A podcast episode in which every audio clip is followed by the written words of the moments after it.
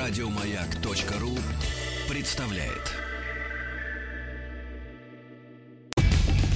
Радиостанция «Маяк» совместно с образовательным центром «Сириус» представляют проект «Лекториум». Друзья мои, наш традиционный проект «Лекториум» посвящен, посвящен э, исследованию тех тем, которые нас интересуют, естественно, более глубоким. И завтра, вот сегодня у нас День пионерии, а завтра, а, в 20 мая, ну, произошло это в 1925 году, то есть 95 лет тому назад, э, будем отмечать мы э, день рождения Алексея Андреевича Туполева, советского и российского авиаконструктора, академика Российской Академии Наук, героя соцтруда, сына Андрея Николаевича Николаевича Туполева. И вот сегодня об этом замечательном конструкторе мы э, поговорим. И с нами на прямой связи с нашей студией Николай Георгиевич Бодрихин, э, историк авиации, автор книги «Туполев» в серии «Жизнь замечательных людей».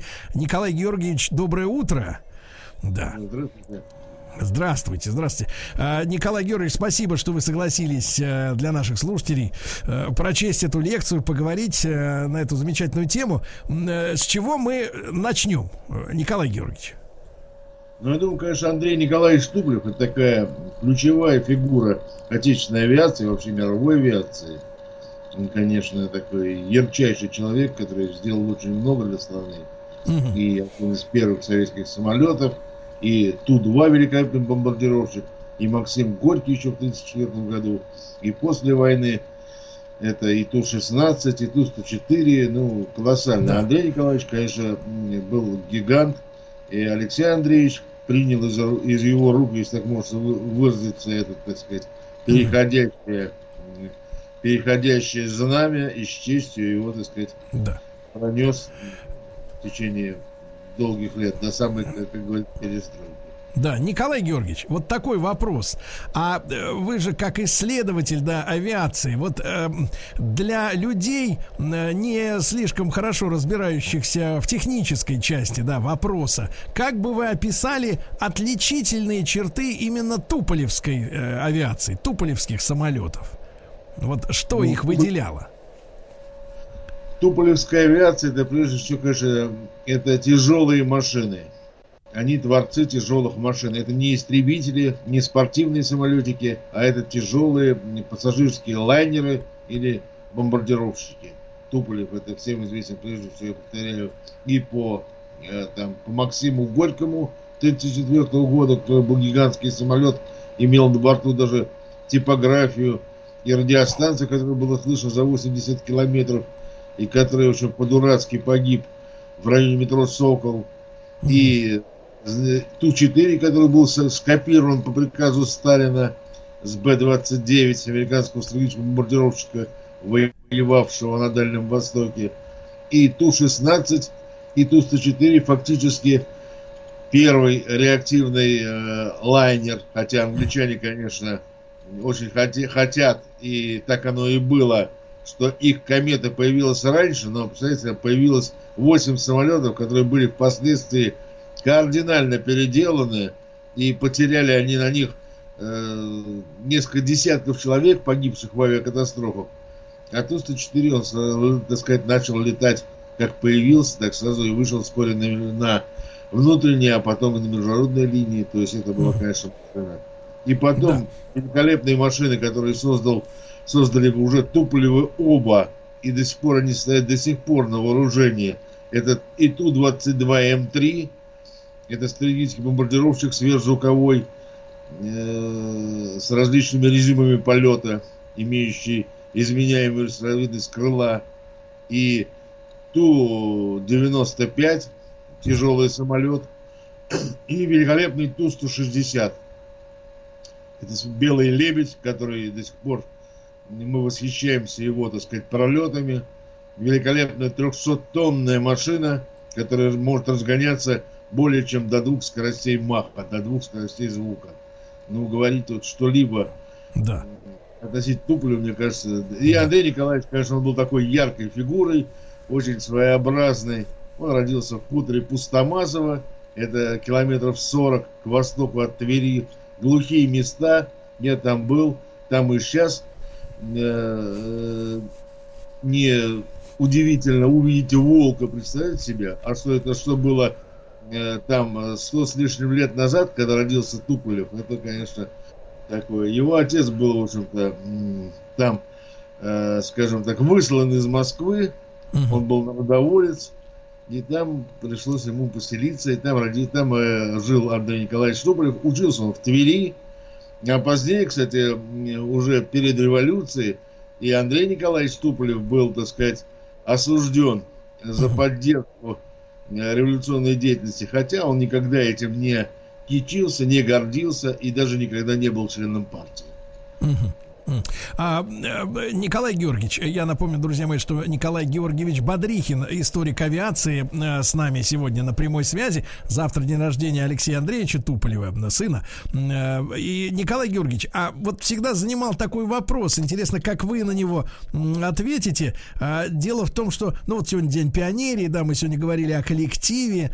И, в принципе, вот Туполев, да, Ту или Як Яковлев или Ил Ильюшин, это такие, ну, говоря современным языком, бренды, да, это такая торговая марка, ну, в хорошем смысле этого слова. Но мы понимаем, что э, в советское время особенно, и никогда этого не было, чтобы такой крупный проект был эм, э, сделан силами только одного человека. То есть конструкторам в Советском Союзе позволяли дать свое имя всему вот этому проекту. Э, случайно неизвестна ли вам история, как такое решение было принято, да? Потому что, ну, получается, один человек человек, он как бы вы, вы, выдвигался вперед всего коллектива, и его фамилия, да, становилась брендом, да, торговой, э, торговой маркой. Э, очень необычная ведь история, да, для Советского Союза, где, ну, коллективные принципы, да, все остальное, что делалось в стране, имело какие-то отвлеченные названия, ну, та, та же военная техника остальные, да, там, БУК, там, Катюша, да, ничего общего с фамилиями конструкторов Т-34 это не имело.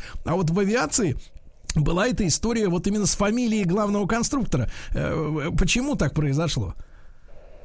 Ну, наверное, еще э, сразу после революции, уже Андрей Николаевич, первый самолет Ант-1, он появился в самом начале 20-х годов, ага. уже тогда использовали буквы его фамилии, имени и отчества. Вы помните, Ант-1, потом да. знаменитый Ан-25, Ан-АНТ, который летал в Америку, Громов, Чкалов – ну, так сказать, АНТ-20, это тот же Максим Горький, который мы упоминали, и уже тогда было вот задействована аббревиатура его фамилии, имя, отчества.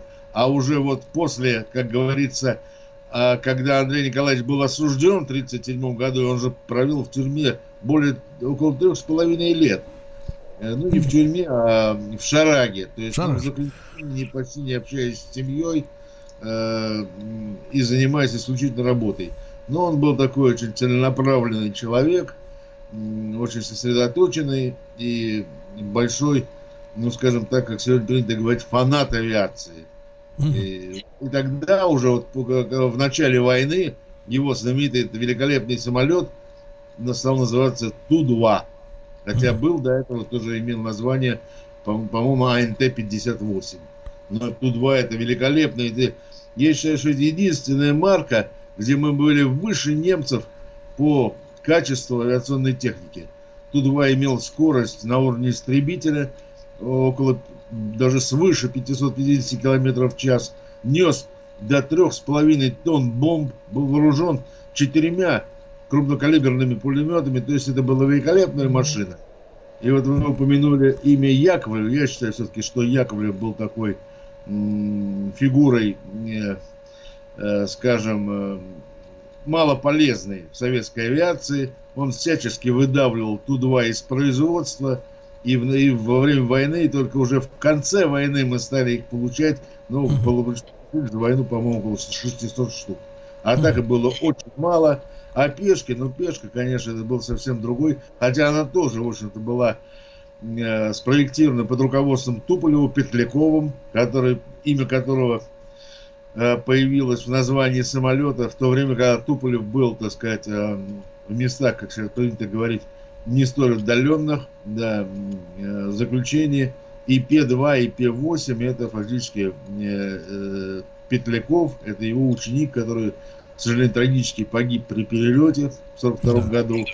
Да, и вот... Э... Ну да, да, да, и после этого как раз конструкторам запретили летать, да, вот на самолетах, чтобы да, не рисковать да, да, своей да, жизнью. Да. Николай Георгиевич, а вы обмолвились о Яковлеве, то есть получается между конструкторскими бюро была, ну, если уж так все вылилось даже в конфликты в какие-то, да, и, э, так сказать, в подковерные игры, то была самая настоящая конкуренция. То есть я так понимаю, что несмотря на вот наше стереотипное представление о Советском Союзе, где все было плановое такое, ты делай это, ты то, а тем не менее вот в важных отраслях, что касается военной техники, да, такое вот капиталистическое, грубо говоря, соревнование из серии того, что, ну вот, э, э, лучший проект, над которым работают разные конструкторские бюро, да, соревнуясь друг с другом независимо, да, вот они как бы в этой капиталистической вполне гонке, э, значит, одерживали победы. Э, действительно, между конструкторскими бюро была такая вот как бы негласная, может быть, даже гласная такая конкуренция. Я прав? Да, вы правы, конечно, она существовала, но я думаю, опять-таки, Яковлев пример здесь э, не к месту. Там была конкуренция Туполева и с Месищевым, и с ага. Сухим машины. Но Яковлев, он, он же был, он совершенно, выше, с моей точки зрения, случайно добился такого расположения Сталина, встретившись с ним где-то на аэродроме и представ перед ним в виде такого э, пролетария умственного труда, что, в общем, не соответствовало истине. И то, что мы, кстати, Советский Союз, мы, представляете, мы с 33 по 40 год не создали ни одного нового истребителя. Это самое такое напряженное время, когда все страны мира работали очень напряженно над этим вопросом и создавали по нескольку машин. Э, и те же немцы, и несколько хинкелей, и Ме-109, и Ме-110, ну, и англичане свои, и Харикейн, и Китти Хаук, э, Китти Хаук американский, и американцы, а мы ни одного. То есть после их 16, а их 16 который совершил первый полет в 1933 году, и только в 40-м у нас полетели эти Миги, Лаги, Яки. А почему вот такое семилетие застойное а, ну, произошло? Да, это благодаря Яковлеву, который был тогда, в том числе и благодаря Яковлеву, который был тогда замминистра, зам наркома авиационной промышленности. И он, конечно, очень, так сказать, свои пытался протаскивать яки, которые были, с моей точки зрения, очень неважной машиной. И с ними мы самые тяжелые годы войны прошли и потерпели, конечно, катастрофические поражения в воздухе. То есть много очень молодых летчиков были сбиты в первых вылетах. Я, который имел, так сказать, слабые и слабое вооружение, и слабые летно-технические характеристики. Конечно, он был не, конкурент немцам на их уже отлаженном местере, Ж6, там, Ж12 позднее, ну, то есть это, mm-hmm. или то есть, хорошо, это, хорошо. Вина Якова во многом. И он всячески, я повторяю, выдавливал Туполеву не дал производить вот Ту-2, который был просто роскошной машиной, лучше для своего времени. Тормозил он также и Лавочкина, который только Ла-5ФН на достойный стабильно появился только фактически ну, в 43 году. А до этого были, ну, Ла-5, они или Лаги, это были совершенно, так сказать, еще не доведенные машины. Слава богу, что Ла-5ФН и последствия Ла-7 появились хотя бы в 43-м. Да, и, то есть в этом плане мы, конечно, имели... У него не было проблем с Ильюшиным.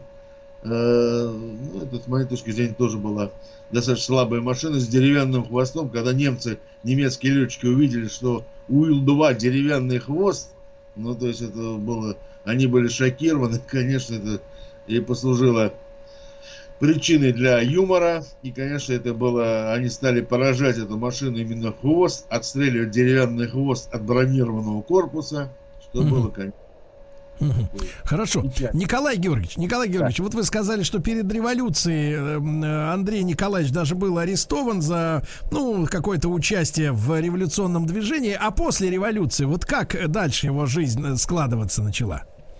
Но он интересно, у него -то, и даже интересно, у него же тоже тогда же, помните, сейчас многие поминают испанку знаменитую. Да. Это она вот в послереволюционные годы, да. 18-19 год, 17, 18, 19 и, и он, а я так подозреваю, хотя об этом нет, в общем-то, прямых э, слов, и Андрей Николаевич в то время был, куда-то уехал, он на юг, где, в общем-то, и спасся, э, остался жив. Э, да, и... Э, то есть я думаю, что он тоже заболел испанкой, и вот там ему удалось излечиться в том же благословенном Кисловодске, э, где он был именно вот в 18-19 году. А вернувшись сюда, он уже, так сказать, ну, как бы... Он, во-первых, женился, Юлия Николаевна свою встретил, с которой был знаком до еще до революционных событий. Она за это время вышла замуж, я так понимаю, что за белого офицера. Муж ее погиб, и Андрей Николаевич, невзирая на, невзирая на это, женился на Юлии Николаевне, и вот они и прожили, и было у нее двое детей, дочь и сын да. Алексея Андреевича, которого мы вот сейчас вспоминали. Он родился как раз да, 20 мая 25 года. Угу. И, э, э, то есть он, так сказать, был счастлив, я считаю, в личной жизни. Да. Николай Георгиевич, а вот как произошло его увлечение авиацией, да? Вот э, что его зацепило, что он так вот этим всем увлекся? Вот, э, может быть, какой-то случай был в жизни? Я думаю, что да, потому что для многих, для многих, конечно, сыграл огромную роль э, профессор Жуковский, который преподавал, ну, он и в МГУ преподавал, и в Московском э, императорском техническом училище да. И, конечно, он был очень популярен среди студентов. Ходили студенты с самых разных специальностей его слушать. И Андрей Николаевич тоже, так сказать, попал под его влияние и был замечен э, профессором Жуковским. И после этого, так сказать, он был все ближе и ближе. Опубликовал одну из своих очень редких научных работ, что-то там э, проблемы э, исследования батизата э, называлась она. И вот э, после этого с э, Николаем Жуковским он работал фактически до его смерти.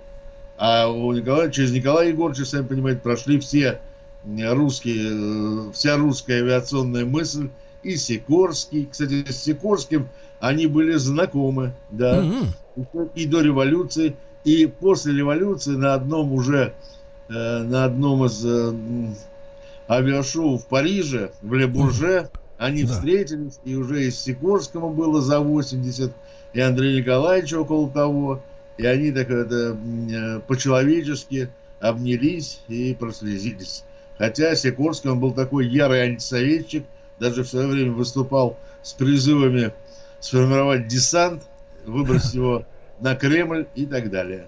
А Сикорский, знаете, великий конструктор, который создал Конечно. и знаменитого Илья Муромца, да. и в Америке создал десятки вертолетов.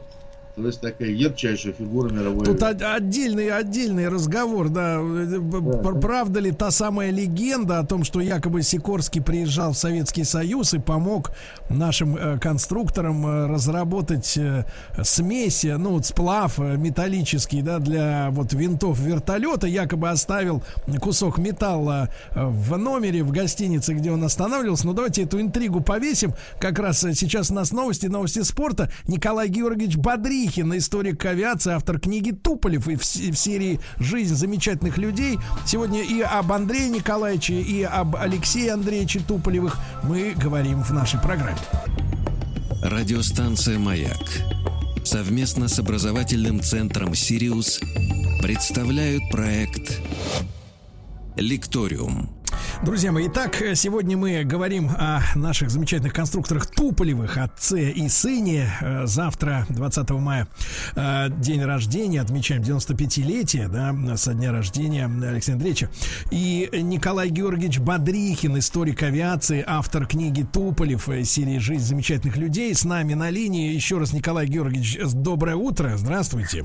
Доброе утро, да. Да, Николай Георгиевич, вот эта вот история, которая тиражируется достаточно э, широко про то, что э, Сикорский, да, якобы оставил сплав э, в номере отеля, когда побывал в Москве, потому что знал якобы, что у нас проблемы вот э, с, со свойствами с винтов вертолетных. Насколько это правда?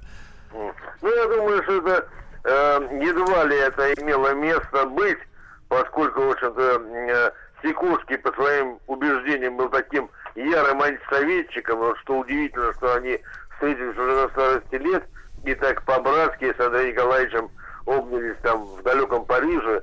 я думаю, я слышал несколько раз различные э, спекуляции на ту тему, что нам кто-то там помогал с Запада. На самом деле, я думаю, винты вертолеты действительно такая серьезнейшая тема, но там главное, не материал, а технология, поэтому тут вопрос, конечно, ну, хорошо. едва ли э, Сикорский здесь принял какое-то участие. Да. А Николай Георгиевич. Вот, да. да, да, да, пожалуйста, пожалуйста, да. Если возвратиться э, к Алексею Андреевичу, то надо сказать, что он уже с молодых лет тесно работал э, в КБ своего отца и принимал участие и в слож, сложнейших работах. Это вот на Ту-22, вы помните этот самолет, который, как говорят некоторые, Туполев чуть ли там, ну, хитро так протащил, как говорят некоторые. Конечно, с моей точки зрения, то, что мы сейчас имеем, до сих пор, уже в 21 веке, стоящий на вооружении Ту-22М3, великолепный, так сказать, э, бомбардировщик, говорит о том, что эти силы были потрачены не зря. А ведь ему уже, он, э, в принципе, на прототипе Ту-22, Алашеев э, на прототипе, я повторяю, совершил первый полет 21 июля 58 года. Представляете себе? То есть это самолету практически 70 лет. Вот. То есть это такие вот туполевские моноиды, конечно, тяжелые машины, они долго живущие, но тем не менее. А Ту-95, который вот сейчас, я повторяю, э, является одним из стратегов страны, он совершил первый свой полет 12 ноября 52 года. Вот, это фантастика просто для, для тех. Ну, американцы тоже, Б-52, они практически ровесники. Б-52 тоже там буквально разница в несколько месяцев. То есть самолет того же возраста. Но это, конечно, огромные средства вложены. Но здесь это еще я хотел подчеркнуть э, Туполева энтузиазм как инженера. Ту-95 это стратегический бомбардировщик, который почти постоянно находится в воздухе, совершая пролеты на боевом дежурстве. А так как он имеет турбовинтовой двигатель, то его расход топлива в несколько раз ниже, чем у реактивного самолета, чем у того же Б-52 на тонну груза и на километр. То есть это фактически своим вот решением, созданием такого самолета на турбовинтовых двигателях, Туполев сэкономил стране миллионы тонн дорогостоящего топлива, миллионы тонн. Да. Знаете, такой, такой Николай смешно. Георгиевич, Николай да. Георгиевич, ну вот вы упомянули действительно там э, годы создания этих машин, и там э, достаточно часто можно слышать вот эти вот какие-то нытье на тему, ну вот, надо делать что-то новое, все надо, вот знаете, как в бизнесе все время там все на полках стоит с наклейкой новинка. Ты очень старинку ты не найдешь, все новое, да. Но вот если серьезно, есть же законы аэродинамики, да, есть у самолета какие-то задачи. Нет, я понимаю, что электронная оснастка, да, как какая-то начинка радиолокационная, там обнаружение, защита от обнаружений и прочее, все это должно со временем меняться. Но что касается а, самой, э, самого устройства корпуса самолета, крыльев, да, этих аэродинамических, в первую очередь, расчетов, да, ну а что тут может за 70 лет, по большому счету-то измениться, да, насколько я понимаю? Не, ну, естественно, культура производства растет, и, конечно, и двигатель меняется, двигатель становится новый, понимаете? Ну, да. И, конечно, производство культура это очень важный параметр. Кстати, вот я хотел вспомнить здесь, что э, Алексей Андреевич, он же был э, ведущим конструктором по метеориту. Это знаменитая крылатая ракета, которую создала в, в НПО машиностроения КБ Челомея э, вот э, в 80-е, 70-80-е годы. И она авиационного базирования, она испытывалась именно Ту-95. Это было произведено, по-моему, там около 20 пусков 120, а всего 70 пусков этой ракеты. Но она была великолепной стратегической ракетой. То есть это крылатая ракета, которая имела дальность колоссальную, свыше 5000. Кстати, то есть она доставала любого противника, тем более с воздуха. И вот э, э, у него с, э, с Владимиром Николаевичем Челомеем был такой достаточно жесткий и смешной спор в Кобылу Челомея, когда они там чуть ли не поругались, кто из них является ведущим по системе. То есть э, по системе вот метеорит. Ну и оба, конечно, были правы, потому что Алексей считал, что с его самолета пускает, то есть он ведущий по системе, то есть это элементы вооружения самолета, а Владимир Николаевич считал, что на метеорит это создает ракета, она может спускаться из самолета, из подводной лодки, из наземной установки. Но я повторяю, что это великолепная, повторяю, ракета. Она пришлась не ко времени, это было времена Горбачева. Он сказал, у нас мир, дружба, жвачка, и никаких ракет нам не надо.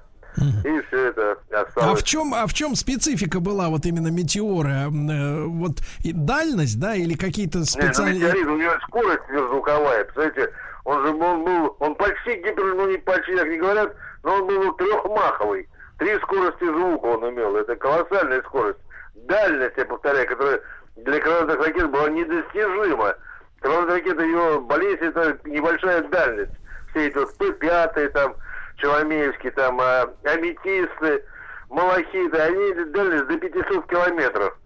И только вот на вулкане, это уже того же времени, примерно ракета, и вот на, на метеорите они достигли такой хорошей дальности. А на метеорит, ну вообще, это колоссальная дальность, она практически стала стратегической. То есть доставала через Северный полюс до Штатов. Ну и вот и это сбудилось, да. Николай Георгиевич, а э, формально или, или по сути, э, что произошло? Почему, э, так сказать, Туполев оказался в шарашке? То есть, что, что ему там вменяли в вину? Ну, я думаю, это надуманное там, как всегда, обвинение, какая-то ерунда. То есть он такой был достаточно веселый человек, мог, так сказать, достаточно жестко, ну, в юмористическом плане кого-то охарактеризовать. Кому-то это не понравилось, кто-то настучал, и он, так сказать, отправился в эту, в эту шарашку, где пробовал это немало, три с половиной года. И вообще, я заметил, кстати, пытался вот, э, смотрел по деятелям отечественной науки и техники, мало кто был, кстати, казнен вот Сталиным. То есть он э, сам не имея образования э, технического, естественно, и близко, но он их берег. То есть казнен, казнен был, я знаю, авиаконструктор Калинин, э, Лунгемах, знаменитый реактивщик. И, то есть, вот э, там вот трудно подобрать больше. То есть, в основном все отсиживали, были напуганы и возвращались как бы на, на круги своя. Но среди них Андрей Николаевич, который, так сказать, э, был освобожден только в июле 42 -го года. И здесь, опять-таки, Берии э, положительная роль, потому что Берия ему говорил, самолет в воздухе, вы на свободе. И так оно и было. Как только Ту-2 совершил первый вылет, э, исп испытательный еще, то освободили Туполева и большинство из его соратников. Да. Такой стимул, да, в производстве. Да, да, да. А причем, не надо сказать, что мы не сказали, ведь Андрей Николаевич, он был творцом не только самолетов, но и торпедных катеров. Знаменитый торпедный катер Г-5, который которых выпущен несколько десятков, и который состоял на вооружении советского ВМФ, был разработан именно Андреем Николаевичем Туполевым, который был большим спецом и любителем торпедных катеров, вот этой глиссады, посадки на волну, на поток воздуха, который образуется между корпусом и э, водяной гладью. То есть он здесь был э, глубоким исследователем, и в свое время там, где сейчас э, на улице э, Баумана, э, около МВТУ, там, где стоят старые здания, э, здесь сейчас кому-то отдали, рядом с, с музеем Жуковского, э, который отдали какому-то там, я не помню, Лусков отдал какой-то там, не помню даже чему, там было первое здание САГИ, и там был обра- сооруженный Туполевым канал, канал? по-моему, 600-метровый, представляете, который был идеально имел э, совпадение глубин, то есть глубина одна и та же, то есть горизонталь была выставлена, то есть это было колоссальное, в общем-то, э, такой научный стенд, необходимый, в котором он как раз вот работал над доведением своих глиссеров. Да. А, Николай Георгиевич, а ну тема огромная, конечно, но вот э, э у сына Туполева, э, тоже Алексея Андреевича, да, ну, не было вариантов э, не пойти по стопам отца? Не, ну как, ну, наверное, были э, э, у всех сыновей, но, конечно, Андрей Николаевич был такой человек властный, хотя на сына у него много времени оставалось, но у них были хорошие отношения, и, конечно, ему, как мальчишке, такому, ну, крепкому, скажем, было, конечно, интересно, потому что его, раз, молодость пришла на создание самых таких выдающихся тублевских машин. Это и Ту-104, кстати, он совершил первый полет когда Андрей Николаевич было там, э, Алексей Андреевич виноват, когда ему было 30 лет. Первый полет тестировщик, который впервые превысил скорость звука на следующий год. Потом появился Ту-114, гигантский наш лайнер, вот на которого, схожий с которым Ту-95 по той же схеме сделан, который, кстати, Ту-114 он имел одну катастрофу, в которой погибло, по-моему, там нет, ну, два или три человека. Такое на аэродроме столкновение, но считают, что это катастрофа, потому что люди погибли. Да, и потом началась эта колоссальная работа на Ту-22, вот, который сейчас до сих пор, это же была уже какая-то там, я не помню, восьмая или девятая модификация, вот Ту-22М3. А были Ту-22 Шило, так называемый, который очень много, достаточно много бился. Это Ту-22К, Ту-22Р. Потом появился Ту-22М0, потом Ту-22М1, Ту-22М2, который уже был на вооружении. Ну и Ту-22М3, который ему наследовал и который до сих пор является такой я считаю, прекрасной машиной, многорежимной, которая имеет э, возможность полета на сверхмалых высотах да. с распрямленным да. крылом и э, с высокой сверхзвуковой скоростью на больших да. высотах. Николай Георгиевич Бодрихин с нами сегодня. Радиостанция «Маяк» совместно с образовательным центром «Сириус» представляют проект Лекториум. Друзья мои, историк авиации, автор книги Туполев и в серии «Жизнь замечательных людей» Николай Георгиевич Бодрихин сегодня на связи с нашей студией. Николай Георгиевич, а вот э, эра гражданской авиации, с чем мы, собственно говоря, хорошо знакомы.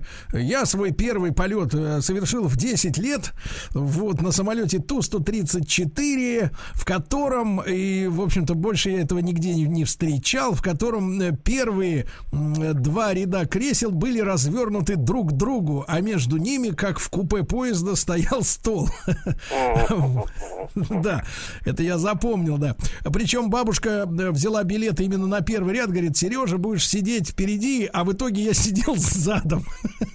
Ну, весь, полет, да. Николай Георгиевич, вот этот переход гражданской реактивной авиации, э, да, вот эти самолеты, они, на, на, насколько эта разработка тесно связана э, с военными, да, проектами? Вот тот же Ту-134, Ту-155, вот как вы оцениваете?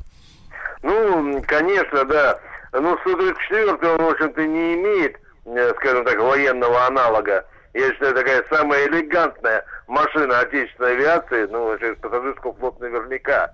То есть он просто красавец, если смотреть на Су-34. Мне до сих пор жалко, что его сняли, хотя он имел очень незначительное число катастроф, сняли с эксплуатации. Конечно, Туполев э, очень э, большой прошел путь и сделал много для отечественной гражданской авиации. Это и первые его самолеты, когда там, если помните, там было и Ан-3 пролетарий, и ТБ-1, который имел уже и, так сказать, э, гражданский аналог, это Ан-4, и Ан-14 «Правда», и Ан-16, и гигант этот Максим Горький, который мы уже поминали несколько раз. Ну и, конечно, самолеты уже после военного времени, это прежде всего, конечно, Ту-104, фактически, де-факто, это первый и активный э, лайнер в истории, хотя англичане, я повторяю, ну, с ними сложно бороться, хотя они всячески свою комету, так сказать, считают, хотя комета, я повторяю, была переделана кардинальным образом и даже внешне изменилась очень сильно. И вот, конечно, машины, которые после этого и Ту-114, и Ту-124, но это фактически аналог Ту-104, и Ту-134, как мы говорили, и Ту-144, первый, кстати, в истории сверхзвуковой да. самолет, пассажирский, да, который совершил первый полет 31 декабря 1968 года. И он почти на полгода раньше, чем Конкорд, превысил скорость звука. Да. Ну, то есть это машина... Николай Георгиевич, такая... Николай Георгиевич, да. поскольку время поджимает, короткий вопрос. А все-таки вот э, уход, уход Ту-144, это прежде всего экономические проблемы? Ну, в смысле, нерентаб... нерентабельность таких полетов, э, слишком он прожорливый?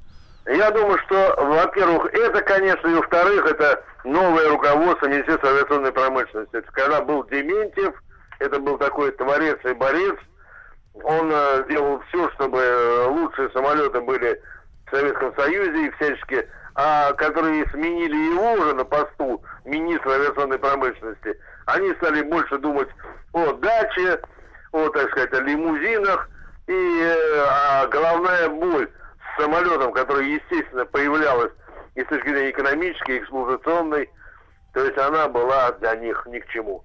То есть, я думаю, именно вот это столкновение этих да. двух да, факторов. Да, да, Николай Георгиевич, и вопрос. А по, а, я не знаю, существует ли такой индекс, но ваше представление в таком случае по аварийности вот э, тех же гражданских самолетов именно конструкторского бюро Туполева э, в сравнении там с мировыми, Макдональд Дуглас или э, Аэробус или там Боинг, как вы оцениваете? Вот, не, ну то, что 4, во-первых, эксплуатировал, сами понимаете, с 50 с 50-х годов очень долго. Он, конечно, имеет большое количество катастроф. Хотя я, вот, вспоминая себя, э, мальчишка, я первый полет совершил на Ту-104, да. Э, но, конечно, у него много катастроф, но он эксплуатировался, как говорится, и в хвост, и в гриву. То есть он летал э, порой и без регламентов необходимых, то есть очень напряженно на внутренних трассах, и поэтому, конечно, у него достаточно большой. А самый у нас рекордсмен по перевозкам это Ту-154 наверное, большинство из людей, ну, среднего поколения уже на нем летало. Он только несколько, назад, лет, несколько, несколько лет назад был фактически списан э, из аэрофлота и до сих пор еще остается э, в распоряжении ВВС и авиации флота. Ну, то есть, э, э, вот, ну, 104 имел большое количество. Во-первых, это первый реактивный, я повторю, лайнер. И, во-вторых, он нещадно эксплуатировался, порой с нарушением режимов. Николай да. Георгиевич, ну, очень интересно, в общем-то, мы с вами как бы затронули только-только по, верх, по верхам эти темы. Я не, не, недавно для себя открыл такую вещь, как эксперименты, по-моему, как раз на 155-м он назывался. Я вот ошибся, вместо 154-го назвал 155-й. Э, почему? Потому что э, запомнил, что вот в конце 80-х, я так понимаю, были эксперименты с водородным двигателем да, на, да, да. Я, на самолете. Занимался своей научной работе занимался подбором и контролем металлов. Да, это было, была идея, но это когда Советский Союз был, так сказать, на высоком ходу, а потом стали все это, ну, видите, это вопрос, конечно, философский больше, что надо. Э, хотя да. это была, конечно, прекрасная идея, я считаю, и она бы, если бы состоялась, она требовала, конечно, больших предложений, но если да. бы она состоялась, она была колоссальную экономию. Но это отдельно, отдельная совершенно да. тема. И ядерный был еще самолет был уже с ядерный. ядерным двигателем, Вау. который совершал Николай, полеты, да. Николай Георгиевич, я вот безумно рад нашему знакомству, хотя бы и заочному сегодня. Да, буду, да. буду, буду надеяться, что, может быть, мы с вами сделаем какой-то отдельный большой проект, касающийся авиации, потому что тема-то огромная, она заставляет людей мечтать, а мечтает самое главное Конечно, всю жизнь. Да. Да. Николай Георгиевич Бардихин Пушкин, историк э, авиации, с нами был сегодня. Огромное спасибо. Еще больше подкастов на радиомаяк.ру